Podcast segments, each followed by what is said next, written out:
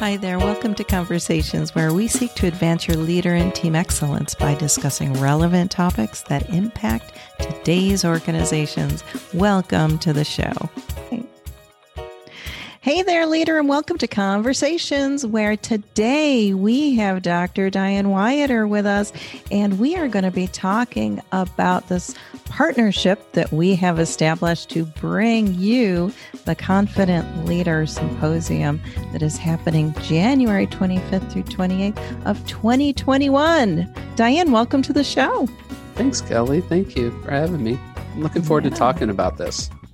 I'm really excited uh, that together we have, um, you know, decided to bring this the symposium uh, to the leaders. And what's interesting about this is many of you probably have seen Dr. Wyatter and myself uh, when we brought the uh, discovery survey for 2020 to the public because we were really interested in hearing how leaders are really holding up in 2020 because we know that 2020 has just left a lot of people tired and weary and and, and that's what leaders were telling us yeah, they really were. I mean, as we talked about this whole process of what was happening with leaders, how can we do something that will strengthen their leadership? We really wanted to know, first of all, well, what really were they going through? Sure, we had the anecdotal information and we had concrete scenarios from people that we know and that we've been in conversation with. And there were themes that were rising up but as we talked about what really do people need, you know, really, I mean, I think it was you, Kelly, said, well, we should ask them. Let's ask them. Let's do a survey and find out. And and so we did because it was really important to us to just really find out directly from people what they felt they needed, um, what maybe they didn't need, what they wanted. Uh, and so that came about the uh, discovery survey. Yeah. And you're right. The data was really telling of the times. Uh, and it was interesting some of the the areas that leaders really were and not just leaders but leaders teams and organizations when leaders are looking at these three distinct um, areas was that uh, confidence was really lacking. And I know our numbers showed less than 80%. They were all in the 70s for leaders, teams, and organizations. How, how confidently were they equipped to going into the future? And, so that is right up our alley when we are looking, uh, you know, as leader development uh, coaches and strategists, really, how can we help support the leaders who need to raise uh, their confidence levels. And the way that, that we chose to do that was through uh, the Confident Leader Symposium. Yeah. Yeah. Yeah, it was really interesting because, as you said, you know, as we were getting the data and looking at what leaders had to say, I think both of us were a little bit surprised, you know, at that number, which even for teams was uh, right under 80% almost the whole time, telling us that leaders, first of all, we really did appreciate just that candor because mm-hmm. it helped inform really what we were going to do next and how we were going to do that next piece in the in the process. So them telling us what they needed and what was going to be helpful. So that's how we came about with these topics that we've got, you know, leader health and wellness. Um, how do we build those confident teams? some specific skill sets that uh, leaders were felt like they were lacking um, and was huge to hear from them and really again just the candor with which people um, responded to that survey to help us decide you know what really was going to be part of it yeah. And what we did is we took that data, we took what leaders were were telling us, and then we reached out to leaders who we knew uh, would be able to bring the content uh, to the symposium and really be able to help equip the leaders.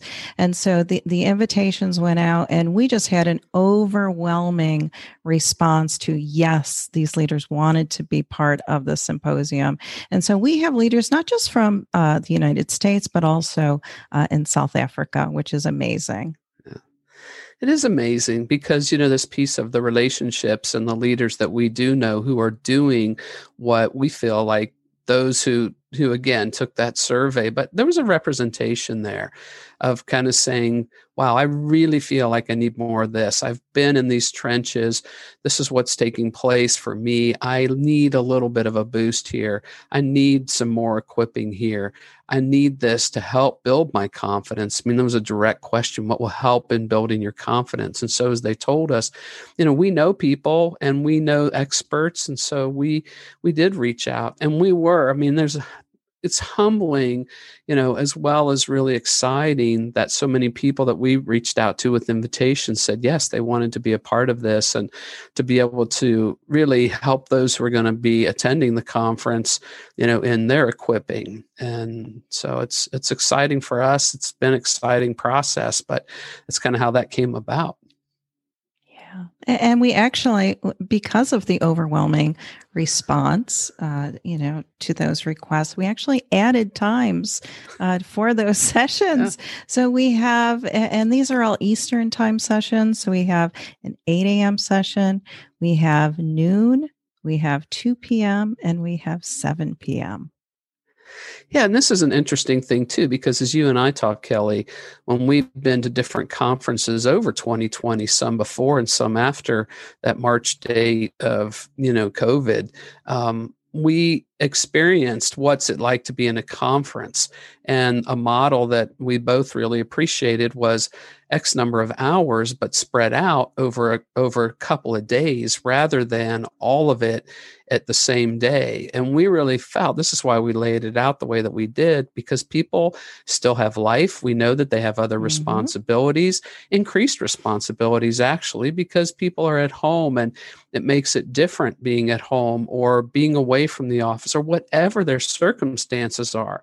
But then having these four time slots in in you know spread out over three days plus that extra one evening it makes it we felt like a little more doable for people yes. to be able to attend without completely losing every other part of their day uh, to to the conference. And we want people to attend obviously which is part of why we laid it out the way that we did one of the great things that that we landed on too, and we've also experienced this, you know, at other conferences, was to, you know, have recordings available, and and then we took it a step further.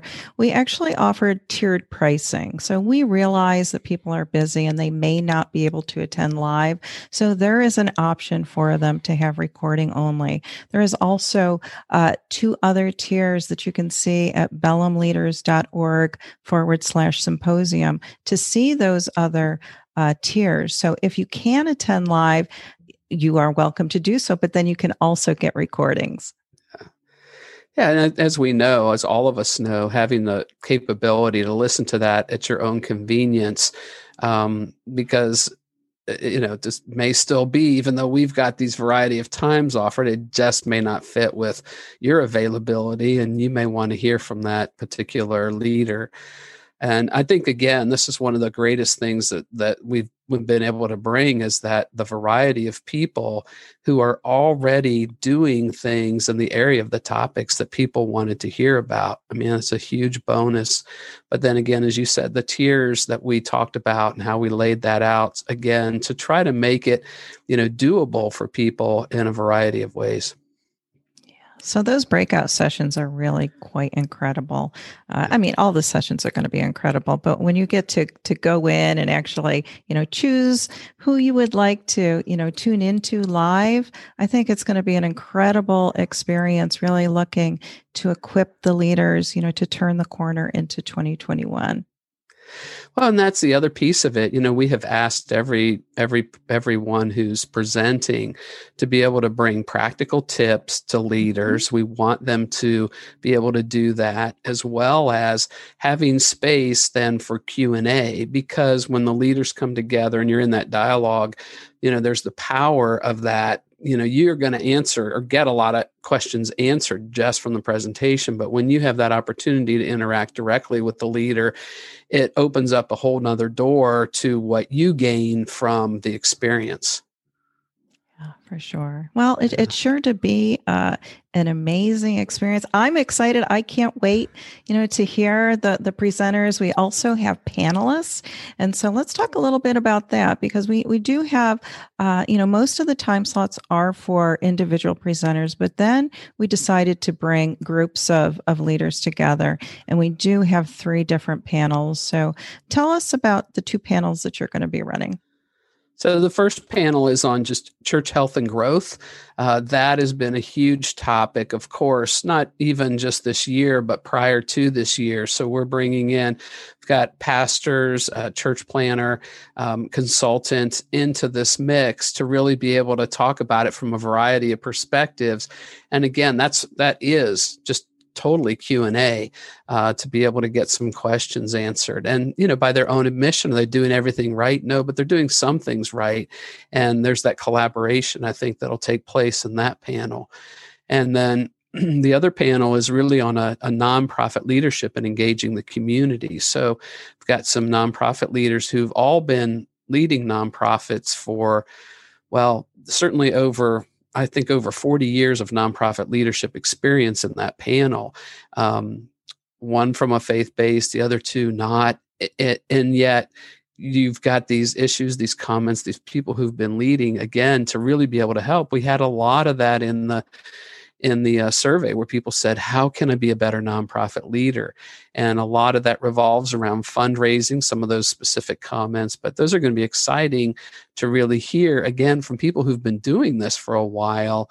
And you bring your questions to the table, you know, and, and I've found through the years, if there's anything I've learned, you know, in teaching, it's that when one person asks a question, there's multiple people who have the same question as just one yes. person asked and so that's what that that panel will give us that opportunity to you know to be able to bring some answers to folks and um, help them in that engagement and, and you're and leading ex- a panel yes, on sure uh, on uh, publishing. On right, so tell us about that one. Yeah, yeah the power of publishing. Uh, so yes, we have. Uh, I'll be the moderator for that, and we have four leaders coming on who have all have published books uh, as well as academic uh, writing. Because we know when we talk about publishing, we can talk about it from you know self publishing, and then we could talk about it from you know the traditional publishing. There's all different kinds of, of, publishing that we're going to talk about, as well as academia and what that looks like publishing.